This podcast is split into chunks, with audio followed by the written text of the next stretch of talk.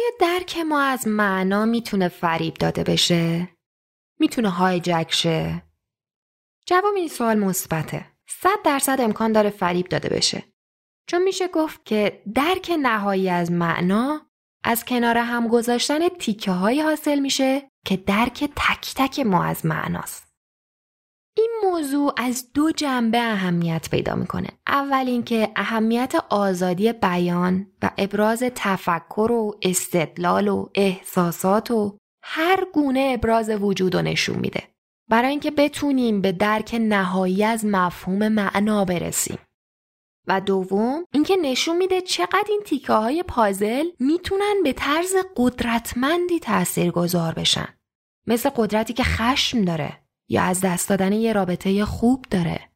یا حسی که ممکنه در مدتی که داریم بازی می‌کنین بهتون دست بده و خیلی چیزای دیگه.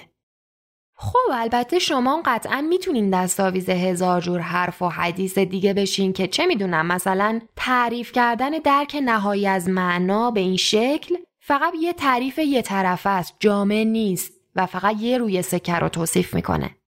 اوکی اینم موضوعیه که جای بحث کردن داره. ولی ما فعلا فقط تمرکزمون رو روی همین روی سکه گذاشتیم اگه چنین فرضی بکنیم و سوالی که دنبالشیم از زندگی و اخلاق ارسطو و افلاتون و سقرات اینه که چطوری می‌تونیم خودمون رو از افتادن به ورطه بیمارگونه درک اشتباه از معنا حفظ کنیم و جوردن پیترسون به عنوان یکی از اساتید دانشگاه تورنتو و محقق و روانشناس بالینی جوابش به این سوال اینه که دروغ نگید. جوردن پیترسون میگه دروغ نگید چون اگه راست بگید و ضمناً امیدوار باشید که یک سیستم عصبی سالم هم دارید که بر اساس استدلال درست برنامه ریزی شده حالا می‌تونید به اونچه که از ذهنتون بر اساس صداقت و دقت در قالب کلمات و جملات بیان می‌کنید اعتماد کنید.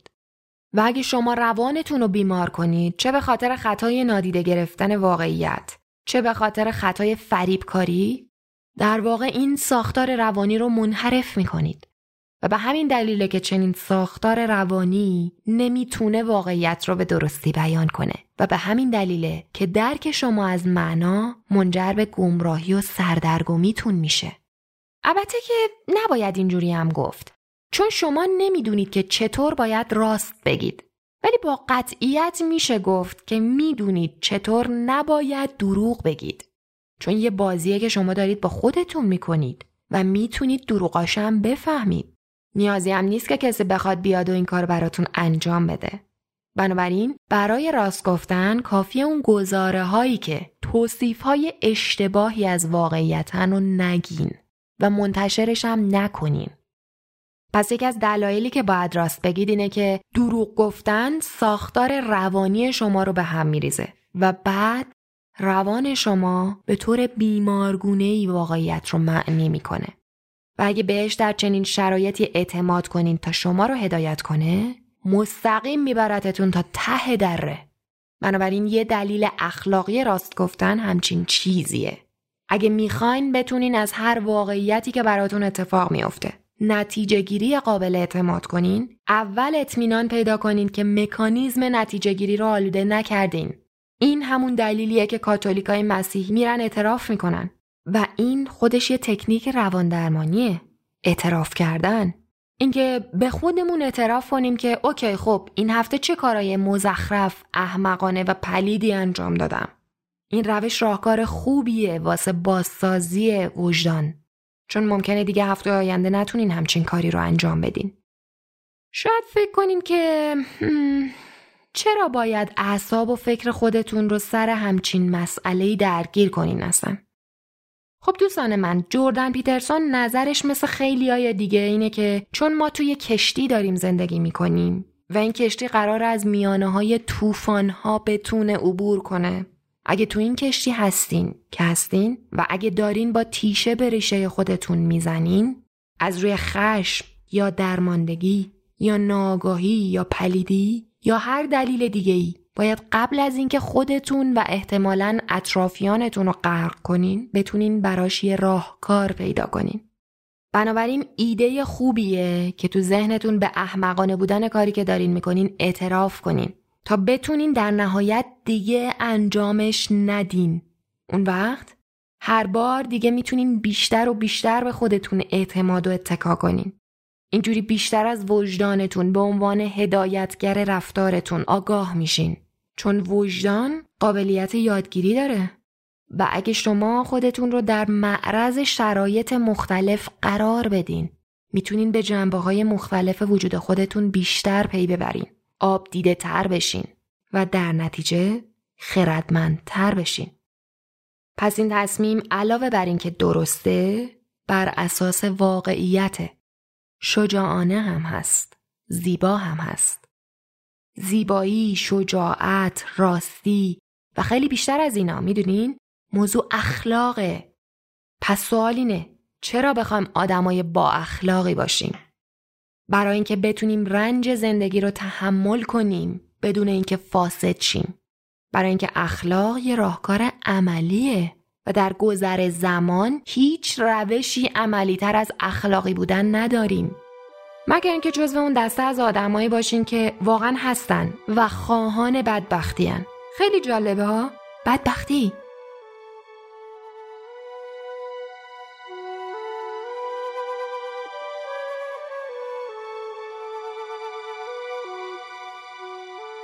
سلام دوستان گلم من شیمام این هشتمین قسمت مجموعه یه نویسنده است هر بار داستان زندگی یه نویسنده بزرگ رو توش تعریف می‌کنیم تو این قسمت در مورد زندگی و باورهای سقرات، افلاتون و ارسطو حرف می‌زنیم اسمشون رو حتما شنیدین از مشهورترین، اخلاق مدارترین و رادیکال ترین فیلسوفا و دانشمندای تاریخ بودن. ارسطو که تقریبا تو همه علوم نوشته ها و نظریاتی داشته. ولی بیشتر به خاطر فلسفهشه که مشهور شده. این سه نفر از اونان که زندگی نامشون دیگه فقط یه زندگی نامه ساده نیست. اینا دوروبر دو سه هزار ساله به عنوان شخصیت های تأثیر گذار جا افتادن و خیال کنار رفتنم ندارن. جوردن پیترسون به درستی میگه که ما تو زندگی خیلی بیشتر به احساسات منفی حساسیم تا احساسات مثبت. به بیان دیگه من بیشتر از این احتمالا ناراحت میشم که شما لیوان آب منو برداری تا اینکه به خاطر اینکه از لیوان آبی که به من دادی خوشحال شم. تو مقیاس بزرگتر میشه گفت اینکه یه نفر به زندگی آدم یا آدمای دیگه استرس و بدبختی و فشار غیر ضروری وارد کنه بیشتر اون آدم یا آدمها رو به این نتیجه میرسونه که زندگی به اندازه کافی خوب نیست یا جایی که دارن زندگی می‌کنن به اندازه کافی خوب نیست. یا شغلی که دارن به اندازه کافی خوب نیست. بنابراین تو این قسمت از پادکست یه نویسنده بیشتر به دنبال یه راه مطمئنیم برای اینکه چطور میشه از زندگی روزمره قدردانتر بود. چون ارسطو کسی بود که خیلی زودتر از خیلی های دیگه اومد و گفت شاد بودن احساسیه که خیلی بستگی به خودمون داره و این وظیفه ماست. که بیشتر سپاسگزار باشیم. شاد بودن موضوعی نیست که بخوایم برای به دست آوردنش دستاویز اعتماد به کس دیگه ای بشیم. شاد بودن یه فراینده و نیاز به زحمت داره. سپاسگزاری کاری نیست که بتونید یک شبه از زندگی یادش بگیرید. اما مهارت حیاتیه که بخواید به دستش بیارید. یه سری آدما مثل خود جردن پیترسون میگن تبدیل شدن به یه آدم سپاسگزار تا حد زیادی به یه نگرش منطقی تر به زندگی و موشکافی اتفاقات نیاز داره که بیشتر بر طبق واقعیت باشه. همونطور که وقتی تو خونه هامون گرفتیم نشستیم و ممکنه از اندازه خونهمون و هزار وضعیت دیگه شکایت کنیم ممکن هیچ وقت واقعا به این مسئله توجه نکنیم که چه راه درازی اومدیم تا به عنوان بشر به وضعیت فعلی رسیدیم. و اینکه چقدر می‌تونست شرایط برامون به معنی واقعی کلمه بدتر باشه. فارغ از هر گونه توقعات کمالگرایانه که برای خودمون آرزو می‌کردیم. جردن پیترسون میگه نسلهای بیشماری آدم اومدن و رفتن برای اینکه شما به جایگاهی که الان توش هستین برسین. بنابراین یکم سپاسگزاری می‌تونه واکنشی مناسبی به این واقعیت باشه. ما نباید تلاش کنیم دنیا رو عوض کنیم بلکه باید به جاش تلاش کنیم نگرش خودمون رو به دنیای اطرافمون تغییر بدیم. اگه بقیهش رو بخوام توی یه جمله خلاصه بگم که چرا مهمه درباره اخلاق حرف بزنیم باید بگم فقدان اخلاق ما رو بیمار می‌کنه. بیماری که ممکنه حتی فیزیکی هم نباشه. اما به کلی زندگی ما رو تا حدی فلج می‌کنه که دیگه حتی مطمئن نباشیم بتونیم زمین محکمی پیدا کنیم که روش به راحتی بیستیم. خب من دیدگاه سه نفر رو تو این قسمت آوردم. کتاب آپولوژی به معنی عذرخواهی نوشته افلاتون از متن دفاعی سقرات قبل از اعدامش. یکی خود ارسطو به دلیل اینکه مشهود و بدیهیه که چرا باید به حرفای خودش در مورد بینش و زندگیش توجه کنیم. و یکی جوردن پیترسون محقق روانشناس بالینی و استاد دانشگاه تورنتو کانادا. بریم ببینیم اخلاق چی از جونمون می‌خواد. داستان زندگی سگانه بزرگ یونان در دوران طلایی دموکراسی یونان چی بوده؟ چرا افلاتون رو انقدر تحت تاثیر قرار داد؟ اخلاق ارسطو چی میگه این وسط؟ و همه اینا با همدیگه به اسکندر کبیر چه ارتباطی می‌تونه داشته باشه آخه؟ خلاصه بریم ببینیم چرا اسم اینا رو دو سه هزار سال میشنویم و قرار همیشه هم بشنویم.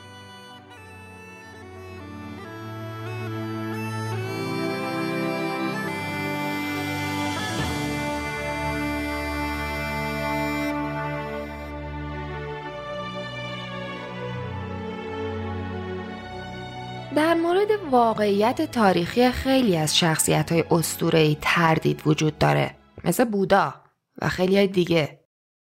در مورد وجود تاریخی شخصیت سقرات تردیدی وجود نداره. فردی به اسم سقرات زندگی کرد و ما دو نسخه از متن دفاعیش رو در هنگام اعدامش نوشته افلاتون دوست و شاگرد سقرات موجود داریم. سقراط وقتی به اتهام فساد در مدرسه آتن اعدام شد درگیر یه بازی سیاسی زمانه خودش شد. سقراط خیلی مردم رو با سوالاتش آزار می‌داد.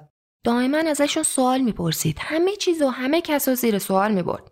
اون هیچ اهمیتی به این موضوع نمی‌داد که ممکنه مردم از این کارش چه برداشتی بکنن. دنبال جوابم نبودا. فقط همین سوال می‌پرسید و آدمایی که دور برش بودن جوابی برای سوالاش نداشتن. و این واقعیت که جوابی براش نداشتن چیزی بود که به همشون میریخت. طبق چیزایی که می‌دونیم آتن شهر کوچیکی بوده حدود 25 هزار نفر و همه آدما به معنی واقعی کلمه دیگر رو میشناختن. اون زمان تو شهر آتن محلی به اسم آگورا بود که پاتوق اصلی آدما واسه جمع شدن و صحبت کردن درباره موضوعات مختلف مثل سیاست، هنر، فلسفه و اینجور چیزا بود. سقرات چون سنش کم بود نمی‌تونست وارد آگورا بشه و بنابراین تو سالهای آینده در حین مشغولیتش به مجسم سازی، ریاضی و ستاره شناسی از دیگران سوالای فلسفی می‌پرسید. سقرات با جمله مشهورش خودت رو بشناس همیشه بر این باور بود که بهتر خودمون رو زیر سوال ببریم تا بهتر بتونیم بفهمیم داریم چیکار می‌کنیم. بعد از عمری زندگی آدما علیه سقرات با هم متحد شدن. اینطوری که همه با هم بر این عقیده بودن که از دست این آدم خسته شدن. چرا اینو بهش نگیم و یه محاکمه براش تشکیل ندیم؟ سقرات به جنگم رفته بود سرباز بود و تنومند به ندرت کفش می پوشید و آراستگی هم نداشت. و این واقعیت در موردش معروفه که سقرات به هیچ وجه آدم زیبایی نبود. اینم از مواردیه که علاوه بر سوال پیچ کردنش باعث نفرت مردم ازش می‌شد. این خبر توی شهر کوچیک خیلی سریع به سقراط رسید که بهتر شهر رو ترک کنه و این همون بازی سیاسی بود که براش طراحی کرده بودن. اینکه شیش ماه بهش وقت میدیم که از شهر بره. ما راحت میشیم ماجرام تموم میشه. ولی اگه نره شیش ماه دیگه براش یه محاکمه تشکیل میدیم و هر نتیجه ای از اون محاکمه بیرون بیاد قطعیه. هم سقرات و هم دوستانش مثل افلاتون و زنافان هر دو فیلسوف می‌دونستن که این یه بازیه. خلاصه آتنیا اومدن و بهش پیام و دادن و گفتن که باید بری. سقرات هم گفت درسته باید برم چون نمی‌خوام بمیرم قطعا. ولی باید اول با وجدانم صحبت کنم. اون به وجدانش اسم دیمن رو داده بود که در یک معنا دیمن به معنای دیو هم هست تو زبان انگلیسی که حالا نمی‌دونم ربطی داره به معنای یونانی کلمه ای که می‌گفت بهش یا نه خلاصه سقراط با وجدانش روبرو شد. وجدانش بهش گفت که فرار نکن. و سقراط با خودش گفت واقعا؟ مطمئنی؟ منظور چیه فرار نکنم؟ این آدما می‌خوان منو بکشن. قرار منو بکشن. منظور چی از فرار نکن؟ و وجدانش فقط شونه هاشو بالا انداخت و بهش با جدیت دوباره نگاه کرد. فرار نکن فرار نکن ماجرا همینه تو فرار نمی کنی. بعد سقرات برگشت پیش دوستانش و گفت من رفتم و با وجدانم حرف زدم. شما می‌دونیم که من آدمیم که وقتی وجدانم به هم بگه کاری رو نکن منم نمی‌کنم. به هم نمیگه چی کار بکنم بلکه به هم میگه چی کار نباید بکنم. مهم نیست چی میشه بعدش. من انجامش نمیدم. این هویت منه. بنابراین اون فرار نکرد. سقرات فرار نکرد. و با خودش گفت اوکی اگه وجدانم داره درست میگه چون همیشه تا الان درست گفته بیایم یکم راجبش فکر کنیم. هرچند که خیلی عجیبه ولی بیاید یکم راجب درست بودنش حرف بزنیم. و تو متن دفاعیش اینطور گفت من پیرم. من بین مردم به شفافیت اندیشه مشهورم. بیشتر از این عمر طولانی دیگه ای برای من باقی نمونده و فرصت کافی داشتم که کاروبارم رو راستوریز کنم. میراسی طولانی از اونچه یاد گرفتم برای دوستانم به جا گذاشتم. از همه مهمتر با همه عزیزانم خداحافظی کردم. و باقی مونده عمرم و با درستی و به تمامی زندگی می کنم. و اون چیزی که باید بگم رو میگم. سقرات میگن با حرکت سبک و راحتی میز و کنار زد و دنبال آدمایی که می‌خواستن اعدامش کنن رفت. و حالا می‌تونیم شاید بفهمیم که چرا آدما می‌خواستن بکشنش. سقرات ویرانگر بود. اما روش منحصر به فرد خودش رو در سوال پرسیدن برای رسیدن به واقعیت به شاگرداش و به ما یاد داد. و تازه الان 2500 سال تقریبا از این ماجرا گذشته می‌تونیم ببینیم که انگار یه بخشای از روح آدمیزاد هیچ وقت نمیمیره. ولی اینکه یه بخشی از روح آدمیزاد هیچ وقت نمیمیره چه مفهومی داره؟ الکساندر سولجینیتسین نویسنده روس و یکی از علتهایی که باعث فروپاشی اتحاد جماهیر شوروی شد چون این آدم با چیزی در حدود سه هزار مدرک و مستند فساد اتحاد جماهیر شوروی رو ثابت کرد و به همین خاطرم سولجینیتسین رو به تنهایی یکی از عوامل فروپاشی نظام کمونیستی شوروی می‌دونن. میگه که اگه آدمیزاد در مواجهه با سیاهی های زندگی فاسد شه فقط در اون صورته که اون بخش از روحش میمیره. پیشنهاد می‌کنم به پادکست علی بندری عزیزم سری بزنید که خلاصه ای از مجمع الجزایر گولاگ نوشته همین سولژنیتسین رو زحمت کشیده تهیه کرده و گوشش بدین حتما. سولژنیتسین تو کتاب مجمع الجزایر گولاگ میگه چیزی هست که از مرگ بدتره و اون مرگ روح آدمی زاده. می‌دونین این که روح آدمیزاد فنا پذیره یا نه یه موضوع روانشناختیه. شرایطی وجود داره که تحت اون شرایط بهتر دیگه زندگی نکرد. جردن پیترسون میگه اون شرایطیه که آدما آزادیشون رو مطالبه کنن. زندگی بدون واقعیت جهنمه. و این قفلت از واقعیت یا وارونه نشون دادن واقعیته که پذیرش مرگ و توسط سقرات توضیح میده. بله سقرات اینطور مرد. به یک تاریخ نامش رو با مرگ به خاطر بیان واقعیت به عنوان رادیکال ترین فیلسوف خردمند به یاد سپرد.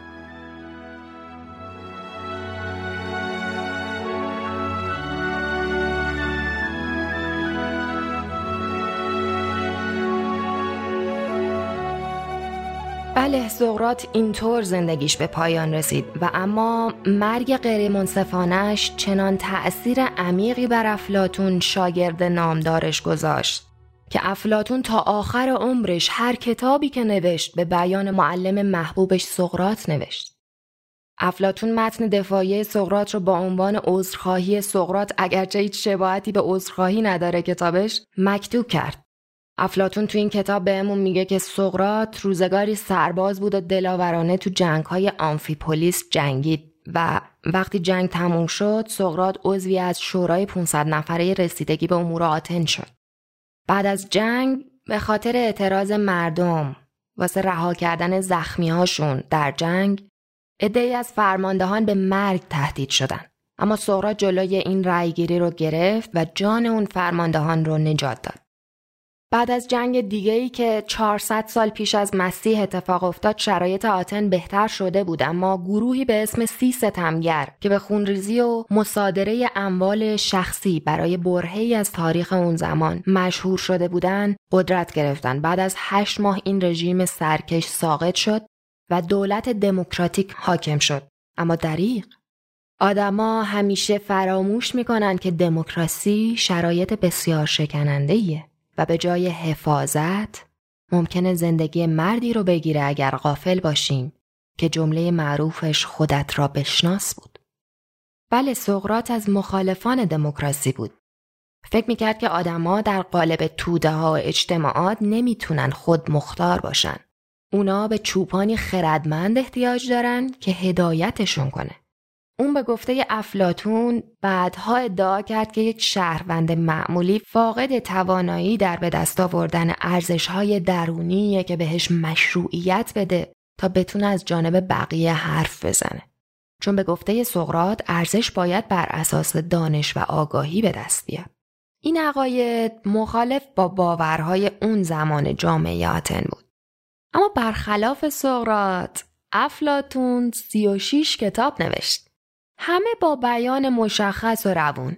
همه در قالب مجموعه ای از گفتگوها که قهرمانش در بیشتر موارد همون سقراته. مکالماتی که بعد از گذشت این همه سال انگار برای همه ما آشناست و مکالمات ذهنی خودمونه. افلاتون دائما می‌پرسید چرا از زیبای خوشمون میاد؟ چرا فلان چیز به نظرمون زیباست؟ و بعدها یکی از نکاتی که تو فلسفهش بهمون گفت این بود که ما چیزایی رو زیبا می‌بینیم که توشون ناخداگاه کیفیت هایی رو از زندگی درک می‌کنیم که بهشون نیاز داریم. اما تو زندگیمون کم داریم. مثل هارمونی، مثل تعادل، صلح، قدرت. بنابراین افلاتون بر این باور بود که زیبایی معیار مهمیه چون چیزای زیبا اغلب کارکردهای مهمی هم دارن. اونا به ما کمک می‌کنن که بتونیم روحمون رو آموزش بدیم. از طرف دیگه زشتی هم یه موزله. از نظر افلاتون چیزایی که زشتن ویژگی های موزر و خطرناک و به ما گوش زد می‌کنن. به عبارتی دیگه زشتی باعث میشه که یادگیری، خردمندی و آرامشمون سخت تر به دست بیاد. افلاتون باور داشت که هنر جنبه درمانی داره و می‌گفت که این وظیفه شاعرها و نقاشاست هنرمندای اون زمان که به ما کمک کنن تا بتونیم زندگی های خوبی داشته باشیم. افلاتون همیشه دنبال این بود که بفهمه چطوری جامعه می‌تونه رشد کنه و بهتر شه و به جای گسترش قدرت نظامیش بیشتر آدمهایی تربیت کنه که راضی باشن. افلاتون تو کتابی به اسم جمهوری The Republic می نویسه که واقعا مهمه که جامعه چه کسی رو داره ارجمند میشماره. چون آدمای مشهور سلبریتیا رو وجهه، ایده ها و هدایت جامعه تأثیر گذارن و یه قهرمان بد ارزش های بدی رو خوب جلوه میده. افلاتون با این حساب اولین متفکر در زمینه آرمان شهر یا یوتوپی است. اون اسم مردم خردمند و خوب شهر آتن رو در حالت ایدئال می‌ذاره فرشتگان نگهبان The Guardians و میگه که توی آرمان شهری که اون تصور کرده این نگهبانان الگوهایی برای پیشرفتن و از روی سوابق عملکردشون تو خدمت رسانی به مردم بر اساس فروتنی و تجربه انتخاب میشن. به گفته افلاتون این نگهبانان مورد احترام و ستایش مردمن. علاوه بر این افلاتون دنبال پایان دادن به دموکراسی در آتن بود. البته دیوونه نبودا بلکه تو شرایط اون روز یونان می‌دید که تعداد خیلی کمی از مردم قبل از رأیگیری به درستی فکر می‌کنن و در نتیجه حاکمان همیشه بی صلاحیت میمونن. افلاتون دنبال این نبود که دموکراسی رو برداره و دیکتاتوری رو به جاش بذاره. بلکه می‌خواست آدمها تا زمانی که نمی‌تونن منطقی فکر کنن به قول خودش تا زمانی که همه فیلسوف نشدن رأی ندن. در غیر این صورت رهبران همیشه از میان اوباش انتخاب میشن. جالب اینجاست که اینا فقط حرف نبود. افلاتون برای حرکت در مسیری که فکر می‌کنه درسته مدرسه به اسم آکادمی تو آتن ایجاد کرد که تا 300 سال بعدش به کارش در آموزش و پرورش آدما ادامه داد. آدمای مدرسه آکادمی در کنار اینکه ریاضی و هجی کردن کلمات رو یاد می‌گرفتن باید سعی می‌کردن آدمای خوب و مهربونی باشن. هدف نهایی افلاتون این بود که سیاستمداران باید فیلسوف بشن یا فیلسوفا سیاستمدار. به گفته تاریخ نویسا افلاتون برعکس سقراط به آرومی در خواب مرد. دوستان قبل از پرداختن به ماجرای ارسطو برای خود من این سوال ایجاد شد که چرا این دو نفر سقراط و افلاتون از دموکراسی بدشون میومد؟ پیاژه یکی از معروفترین رواشناسان رشد و تربیت. به نکته جالبی اشاره می‌کنه. اون میگه فرض کنید چند سری بازی تکراری رو برای رقابت کردن برگزار کردید. بازم فرض کنین که تو یکی از این بازی ها من بیام به شما بگم قانون این بازی اینه که تو هر کاری رو می‌کنی که من میگم. قانون این بازی منم. و توی بازی دیگه قانون بازی اینه که قراره با هم جمع بشیم و ببینیم چطوری هدف بازی رو باید به دست بیاریم. حالا بین این دوتا بازی می‌خوایم یه رقابت برگزار کنیم. پیاژه ادعا می‌کنه بازی که توش من به شما میگم که باید چیکار کنین و شما اطاعت می‌کنین شکست می‌خوره. و دلیلی که برای شکست بازی اول ارائه میده اینه که تو اون بازی من باید برای اینکه شما همکاری کنین با بقیه تیم بهتون فشار بیارم. و این فشار هزینه که اثر بخشی کار تیمو در گذر زمان پایین میاره. و در نتیجه گروه دوم می‌بره. به نظرم اومد که این حرف ارزش فکر کردن داره. بیاید یه مثالی بزنیم. فرض کنیم که توی یه خانواده مشکلی که باهاش آدما روبرو میشن از این جنسه که هر کسی قراره چه وظیفه ای رو انجام بده. و اگه دنبال صلح و سازگاری باشین و بخواین یه بازی تکرار پذیر رو انجام بدین برای به هدف رسیدن کاری که باید انجام داد طبق مثال پیاژه باید آدما رو جمع کنین بگین این یه لیست از کارهای خونه است. هر کسی یه وظیفه رو به عهده بگیره و انجامش بده هدف اینه که وظایف انجام شه و آدمام راضی باشن در این حالته که هر کس بخشی از کارا رو انجام میده و بهشون گفته میشه که تا وقتی کس دیگه ای به راه حل بهتری نرسیده طبق همین برنامه جلو میریم. تو این مثال آدما می‌تونن یکم از شرایط عصبانی و متنفر باشن به خاطر اینکه مجبورن در جایی کار کنن ولی نمی‌تونن کسی رو به خاطرش مقصر بدونن و سرزنش کنن. چون بهشون با شفافیت گفته شده که در حال حاضر بهترین راه حلی که بهش رسیدیم همینه. و این تکرار پذیری راه حل که اونو تبدیل به عضو جدایی ناپذیری از اکوسیستممون می‌کنه. یکم علمی تر بخوام بگم. جردن پیترسون میگه این توافق داوطلبانه است که می‌تونه در طول دوره های زمانی و در سطوح مختلف سازمانی قابل تکرار باشه. و این خودش محدودیتی بسیار بسیار بسیار جدیه. بنابراین وظیفه‌ای که آدمای گروه دارن نه فقط در پذیرفتن این محدودیت. و به عهده گرفتن مسئولیتشون بلکه این هم هست که باید چشم و گوش سازمان یا گروه یا جامعه باشن یعنی به دقت نقاط ضعف و شرایطش رو ببینن و بیان کنن. تا راه حل فعلی بتونه تو شرایط ضروری خودش رو بروز رسانی کنه. درست مثل اینکه لباس اجدادتون رو پوشیدید اما باید نقاط ضعفش رو بدونید. چون دوران اونا تموم شده.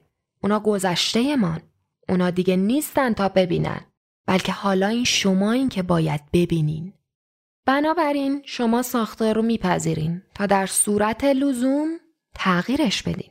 این فرایند باز تعریف ساختارهای جامعه مسئله مهمیه. چون اگه شرایط ضرورت تغییر رو با آدم و مسلم کنه کشور یا بیش از حد خشک و بی حرکت میمونه. یا سقوط می‌کنه. به همین دلیله که جامعه باید تابعی از فرد باشه نه برعکسش. و به همین دلیله که جوامع غرب منظورم صرفا همون ده درصد کل جوامعیه که دموکراسی به دست آوردن. نمی‌تونن به این راحتی ها اجازه بدن که این دستاورد نوپای شکننده رو از دست بدن. بنابراین به نظر می‌رسه که ما زیادی از دموکراسی توقع داریم. خصوصا بعد از اینکه اولین نمونه هاش تو همین دوران سقراط تا ارسطو تو آتن دیده شد. یادبودهای آزادی خواهی تو شهر باستانی آتن زیادن. به همین خاطره که بعضی از رهبران دموکرات رو می‌بینیم که در کنار این نمادهای آزادی خواهی میرن با میسن عکس می‌گیرن. شهر آتن حداقل دو دستاورد قطعی داشت. یکی دموکراسی و دیگری فلسفه. منتها تو برهی از تاریخ اینطور به نظر می‌رسه که فلسفه در مورد اینکه آیا دموکراسی به معنی واقعیش به دست اومده یا نه تردید ایجاد می‌کنه. طبق نوشته های افلاتون، سقرات پدر فلسفه یونان به شدت نسبت به دموکراسی بدبین بود. افلاتون تو کتاب شیشمش از مجموعه جمهوری نواقص دموکراسی رو با تشبیه معروف جامعه به کشتی توضیح میده. اون سوال می‌کنه که فرض کنین سواره یه کشتی شدین. ترجیح میدین تو مسافرت دریاییتون چه کسایی هدایت کشتی رو به عهده بگیرن؟ هر کسی باشه اوکیه؟ یا دوست دارین اون کسایی یا کسانی که هدایت رو به عهده می‌گیرن حداقل تحصیلات و دانش مرتبط با دریا نوردی داشته باشن. بعد به خودش جواب میده که مسلما دومی رو می‌خوایم و دوباره میگه آیا فکر می‌کنید صرف پیر بودن یه آدم صلاحیت کافی برای به دست آوردن همچین پستی رو ایجاد می‌کنه؟ دوستان نکته افلاتون و سقرات اونطور که در کتاب افلاتون به ما معرفی شده اینه که رأی دادن بر اساس یک مهارت باید انجام شه نه بر اساس شهود و حس شیشم و این از این منظر مخالف دموکراسی نبودن که چون پایه های دموکراسی بر اساس ارزش های اشتباهیه بلکه فکر می‌کردن که این مهارت باید مثل هر مهارت دیگه اول به آدما آموزش داده بشه. در غیر این صورت بسیار بدبین بودن که دموکراسی بدون توسعه ذهنی و روحی نتیجه مثبتی برای جامعه داشته باشه. به طور کلی هر دو نفر افلاتون و سقرات بر این باور بودن که خردمندترین مرد بهترین مرده و خرد رو میشه به کم ترین مردان هم آموزش داد. اگرچه احتمالا می‌دونید شرایط ایدال با شرایط واقعی جامعه مدرن امروزی خیلی متفاوته. و همین دلیله که چنین نقدی به افلاتون و سقرات وارد می‌کنن که پرداختن به ماهیت افراد نباید باعث جدا شدن از واقعیت جامعه بشه. اما چرا هنوز با وجود انتقاداتی که به این دو نفر وارد میشه همچنان مورد احترام و ستایش منتقدی نشونن؟ چون سقرات و افلاتون در ابتدای راه تکامل جوامع برای رسیدن به دموکراسی بودن. هنوز هیچ مدرسه نبود غیر از مدارسی که خود این آدما برای تربیت علاقه مندان به این روی کرد تأسیس کردن.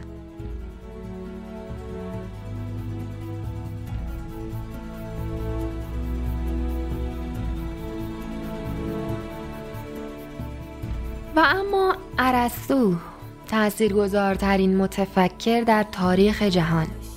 ارسطو نزدیک به 400 سال قبل از میلاد مسیح تو منطقه‌ای به اسم مقدونیه جایی که احتمالا اسمش اسکندر مقدونی رو باید به ذهنتون بیاره اونجا به دنیا اومد. پدر ارسطو پزشک دربار بود. ارسطو اونقدر تاثیر بزرگی تو جامعه اون روز داشت که بهش القاب دیگه هم می‌دادن مثلا استاد بزرگ یا آن فیلسوف. شغل ارسطو تربیت شاگردانش بود و یکی از مشهورترینشون هم اسکندر بزرگ. وقتی اسکندر مشغول کشورگشایی شد ارسطو از مقدونیه به آتن رفت. اونجا مدرسه کوچیکی به اسم Lyceum تأسیس کرد. ارسطو معلمی بود که عادت داشت موقع حرف زدن در مورد ایدههاش راه بره. بیشتر متن کتاباش هم همین سخنرانیهایی بود که با همراهان و شاگردانش داشت. علاقه ارسطو از یک جنبه به زمینه های علمی می رسید می‌خواست بدونه که های دنیا چطوری کار می‌کنن چطوری جوجه اولش توی تخم مرغ بزرگ میشه چرا یه سری گیاه ها توی منطقه های بهتر از بقیه رشد می‌کنن. و از یه جنبه دیگه ای رنگ و بوی فلسفی به خودش می‌گرفت. مثل اینکه زندگی انسان یا جامعه رو چی تشکیل میده. اون دلیلی که ارسطو رو تأثیر گذارترین متفکر جهان کرد گذاری روش علمی واسه پیدا کردن جواب یک سوال و استعدادش تو زمینه فلسفه و اخلاق بود. ارسطو تونست به چند سوال فلسفی مهم جواب بده. یکی اینکه چی انسان خوشحال می‌کنه؟ بنابراین وظیفه ای واسه خودش تعریف کرد که بفهمه چه عواملی بر انسان تأثیر می‌ذارن تا بتونه زندگی خوشبختی داشته باشه. اون فهمید که آدمای موفق همگی یه مجموعه ای از ارزش های مشخص واسه خودشون دارن. ارسطو دنبال این هدف بود که چنین عواملی رو پیدا کنه و اونا رو پرورش بده. اون یازده ارزش برای داشتن یه زندگی خوشبخت تعریف کرد. شجاعت، اخلاق، آزادی، بزرگمنشی جوانمردی غرور بردباری ذکاوت خوشمشربی و فروتنی. همینطور هم فهمید که هر ارزش حد تعادلی بین دو رزیلت اخلاقی مثلا می‌گفت شجاعت تعادلی بین بزدلی و بیپروایی. به همین دلیلم ارسطو فهمید که یکی از کلیدهای خوشبختی در مهارت برقرار کردن یک مکالمه خوبه. درسته اونم نمیگه با این حرفا میشه تغییر ایجاد کرد ولی معتقد بود که تغییر در نهایت امکان پذیر میشه بنابراین بعدها گفت که اخلاق اخلاق خوب داشتن در نتیجه ایجاد عادتهای خوب به دست میاد. همینطور هم می‌گفت که آدمایی که فاقد اخلاق خوبن و بیشتر باید با دید بیچارگی نگاه کرد تا بدجنسی. به همین دلیلم آموزش آورد چون می‌گفت آدمای بیچاره رو باید نه با زندانی کردن بلکه با آموزش و هدایت به راه بهتر راهنمایی کرد.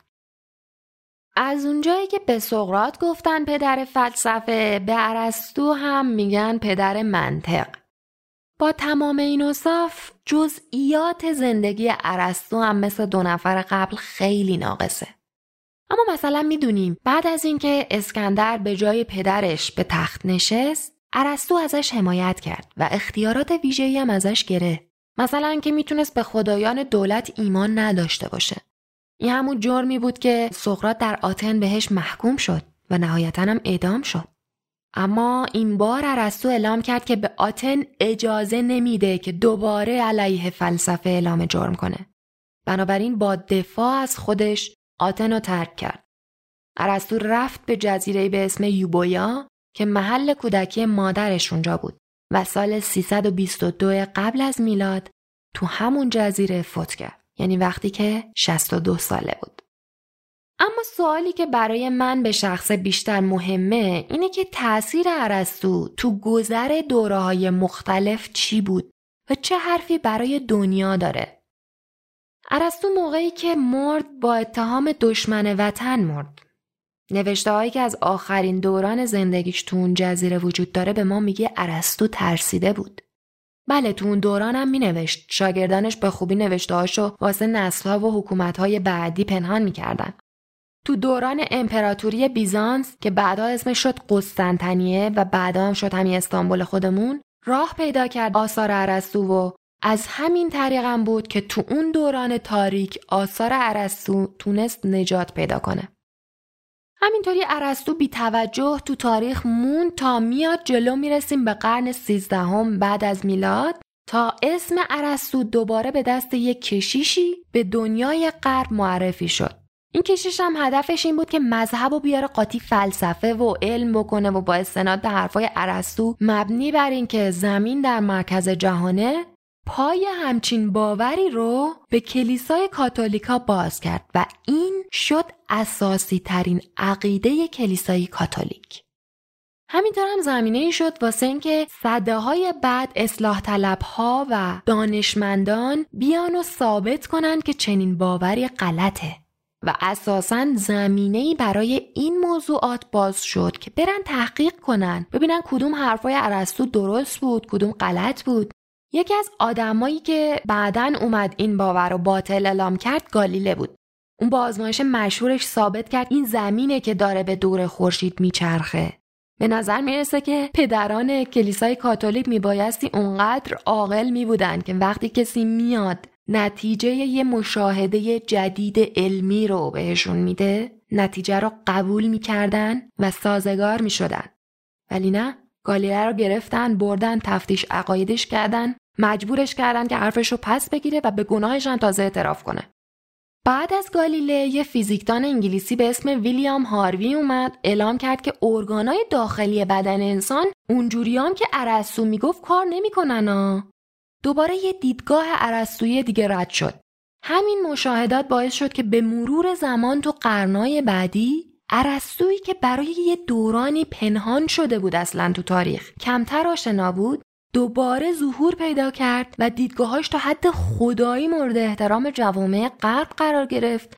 بعد یواش یواش یواش یواش سایه نفوذش بر علوم کمتر شد و حالا ما بیشتر به عنوان تأثیرگذارترین و نه بزرگترین متفکر تاریخ میشناسیمش.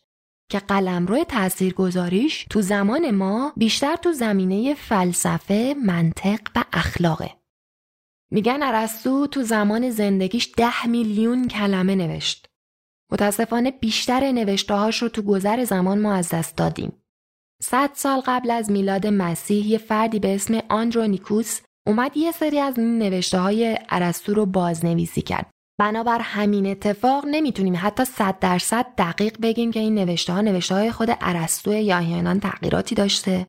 میگن خلاصه اون چیزی که ازش در حال حاضر داریم یه چیزی دوروبر 20 درصد آثاریه که ارسطو در ابتدا نوشته بوده.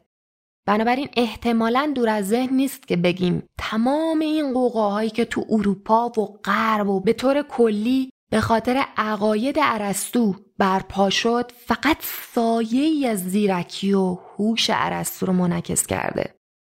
تو مقایسه افلاتون و ارسطو استاد و شاگرد میگن اگه نوشته های افلاتون نقره بود نوشته های ارسطو رودخانه های جاری تلاس.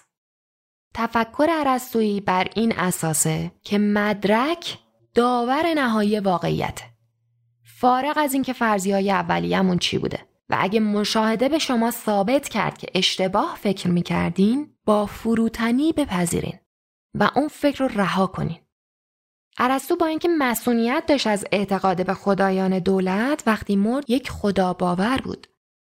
با اینکه خدایی که ارسطو به اون اعتقاد داشت نه جهان رو آفریده بود نه کنترلش می‌کرد بلکه می‌تونست روش تأثیر بذاره. خدایی که ارسطو بهش باور داشت اون ذات نهایی رو خدا می‌دونست. و باور داشت که انسان هم می‌تونه به اون مرتبه دست پیدا کنه. ارسطو می‌گفت انسان به اندازه‌ای که بتونه استدلال خداوند رو در تحلیل پدیده ها تقلید کنه می‌تونه مهارت خودش رو در خدایی شدن بهتر کنه و در نهایت خودش رو به جایگاه خدایی برسونه.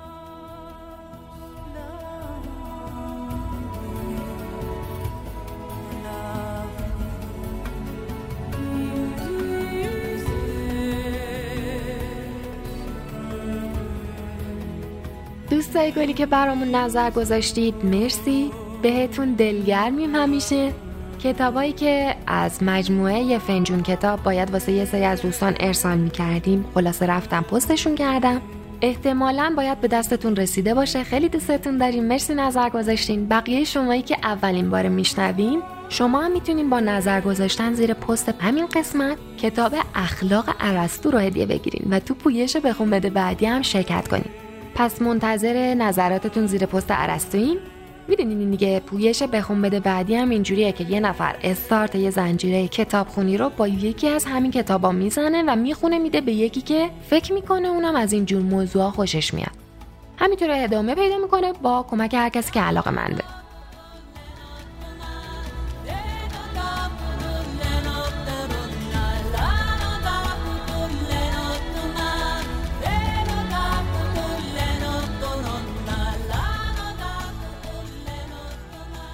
از سقرات تا ارسطو. چرا همگی میگن باید اخلاق مدار باشیم؟ چون اخلاق صرفا یه زمینه مطالعه واسه محققا و دانشمندا نیست بلکه یه حالت وجودیه. یه بستره که بقیه زمینه های مطالعاتی بهش متکیان بستریه که شما بهش متکی هستین. تا خودتون رو بفهمین. تا دیگران رو بفهمین.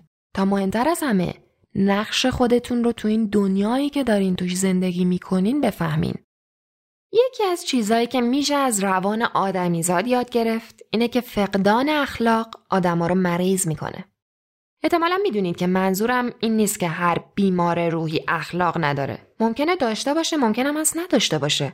اما مسئله ای که موضوع ماست اینه که به هر میزانی که آدما تو شبکه ای از ارتباطاتی قرار بگیرن که توش پای اصول اخلاقی در میون نباشه شکنجه میشن و عذاب می‌کشن. چون نمی‌تونن زمین محکمی پیدا کنن که روش بیستن. و این حالتی نیست که مربوط به بیماری های فیزیکی باشه. اگرچه اگه فردی به لحاظ بیولوژیکی آدم شکننده ای باشه ممکنه به خاطر فقدان اخلاق بیشتر هم آسیب پذیر بشه. جردن پیترسون معتقد کاری که آدما تو روابط واقعی با آدمای دیگه انجام میدن و همینطور تا حدی تو روابط درمانیشون انجام میدن اینه که شرایطی برای حرف زدن درباره واقعیت فراهم می‌کنن. و این کار هم کار سختیه چون آدما دوست ندارن واقعیت رو بگن. چون واقعیت سخته. به هزار و یک دلیل سخته. اما یه دلیل بنیادی برای اخلاق مدار بودن وجود داره. جوردن پیترسون ادعا می‌کنه آدما به صورت بنیادین مادهگران ماتریالیستن. و میگه این مادهگرا بودن خودش یه مزیتی هم برای ما داشته. اون میگه مادهگرایی بشر امروز از طرفی به این معنی هم هست که ما استاد تغییر شکل دادن و تبدیل کردن موادیم. این واقعیت که ما در زمینه فلسفه علم مادهگراییم و ما کمک کرده تا بتونیم از جنبه تکنولوژیکی قدرتمند بشیم شاید حتی بیش از اندازه قدرتمند. اما اینکه ما از جنبه تکنولوژیکی پیشرفت زیادی داشتیم ما رو نسبت به بعضی موضوعات کور کرده مثل طبیعت وجودیمون. چون ما فرض رو اینطور در نظر می‌گیریم که المانهای سازنده واقعیت وجودیمون مادی اما اینطور نیست. های اصلی طبیعت وجودی ما مثل احساساتمون، انگیزه ها، رویاهامون، شهودمون و ارتباطاتمون با بقیه آدما وابسته به وجدان ما یا خداگاهیمان. ما تقریبا هیچ توضیح مادهگرایانه یا هر توضیح مشابهی درباره وجدان یا خداگاهی نداریم و نمی‌تونیم از جنبه مادهگرایی کیفیت بودن رو توضیح بدیم. این در حالیه که همه می‌دونیم که چنین کیفیت هایی تو زندگی وجود دارن. به عنوان مثال واسه خیلی از مردم هیچ چیزی مهمتر از رنجی که خودشون می‌کشن نیست. قدرت رنج از استدلال منطقی فراتره. نمی‌تونی با استدلال خودتو آروم کنی. اون رنجه هست. اونجاست. من فکر می‌کنم ما نمی‌تونیم به خوبی در مورد ضرورت اخلاق حرف بزنیم. مگه اینکه با موضوع خوب بودن انسان در همین شکل و شمایلی که هست شروع کنیم. بودا روزگاری گفت زندگی رنجه. این اساسی ترین اصل آینه بوداست. و من فکر می‌کردم که ارزیابی یه فرد مدرن از چنین باوری این خواهد بود که چقدر ادای بدبینانه ایه. اما متوجه شدم که وقتی این جمله رو به دانشجوهام سر کلاس میگم و وقتی اونا می‌فهمن که این جمله چی میگه چقدر به نظرشون ادعای آرام بخشیه. چون می‌بینن که آدمای دیگه چقدر با آشفتگی این ور اونور میرن و رنج می‌کشن و با خودشون فکر می‌کنن که لابد یه مشکلی دارن که دارن رنج می‌برن تو زندگی و فکر می‌کنن که این اون زندگی نبود که فکرشون می‌کردن می‌تونست باشه ممکنه با خودتون فکر کنید که کی گفته این همون زندگی نیست که می‌تونست باشه. بودا می‌گفت زندگی رنجه. معنیش اینه که اگه رنجی نمی‌کشین در حال حاضر این چیز خوبیه. این خوشانسیه. خوشبختیه. چون این شیوه جهان نیست. حتی این چیزیه که باید به خاطرش خوشحال باشین. حتی تو آین مسیحیت یکی از نمادهای مسیحی یک صلیبه که معنای مثبتی نداره. نشونه ای از خیانت دوستانه. نشونه ای از ستم حکومته. نشونه ای از آسیب پذیری انسان فناپذیره. همه اینا در حقیقت نمایش نمادینی از این ایده است که زندگی رنجه و اینکه قدرت این نماد از گذر چندین و چند قرن فراتر رفته و احتمالا دیگه زیاد تعجب نمی کنید اگه بگم که یهودیام از وجود چنین رنجی تو زندگی آگاهی دارن. بنابراین مفیده که بدونیم و درک کنیم چرا زندگی رنجه. چنین جمله یک اصل بنیادین در هستی شناسیه که درباره ماهیت بودن و دلیل بودنه. باور دور از فهمی نیست. ما محدودیم درسته؟ ما یک طول عمر محدودی داریم. کم و بیش در حدود 100 سال زندگی می‌کنیم. بعد تو همین دوران محدودیت های دیگه ای موقتی یا دائمی بهمون به تحمیل میشه که زیاد هم ربطی به شخصیتمون نداره بلکه یه سری محدودیت های بودنن مثل وزن مشخص شما قد ثابت شما بهرتون از جذابیت بهرتون از هوش بهرتون از توانمندی های ورزشی.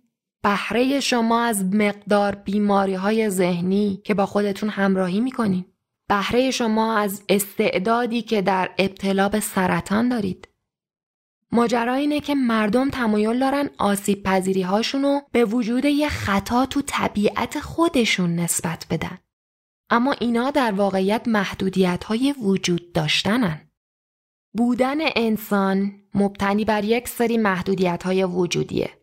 منطقیه. اینا محدودیت های وجودی هستن که ما رو از همدیگه و از بودن چیزهای دیگه متمایز می‌کنه. و بنابراین یعنی این اجتناب ناپذیره که هوشیار شدن انسان با رنج کشیدن همراهه.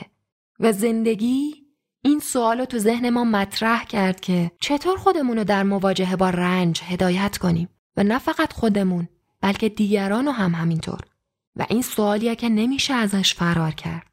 مگه اینکه اونقدر خوش اقبال بوده باشید که تا الان اتفاق تکون دهنده تو زندگیتون نیفتاده باشه اما در موردش فکر کنین این اصلا باور بدبینانه به جهان نیست بلکه در واقع یکی از آزادی بخشترین باورهایی که می‌تونین تصورش رو بکنین.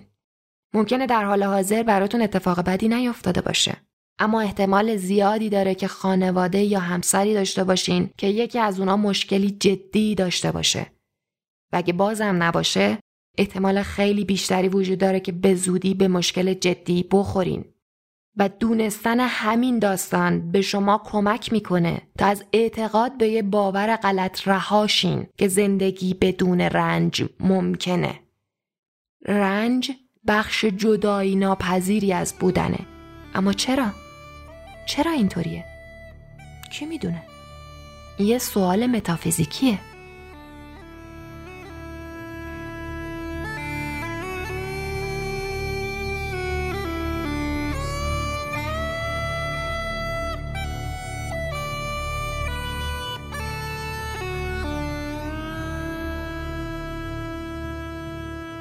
دوستان این بحث رو خیلی جذاب بود برای خودم. حتما توی اپیزود جدا با عنوان ضرورت اخلاق مدار بودن حتما در اختیارتون خواهیم گذاشت ولی فعلا این اپیزود رو در مورد زندگی نامه و تفکرات سقرات افلاتون ارسطو به پایان می‌بریم و بریم سراغ بخشی که حالا توش من با شما کار دارم.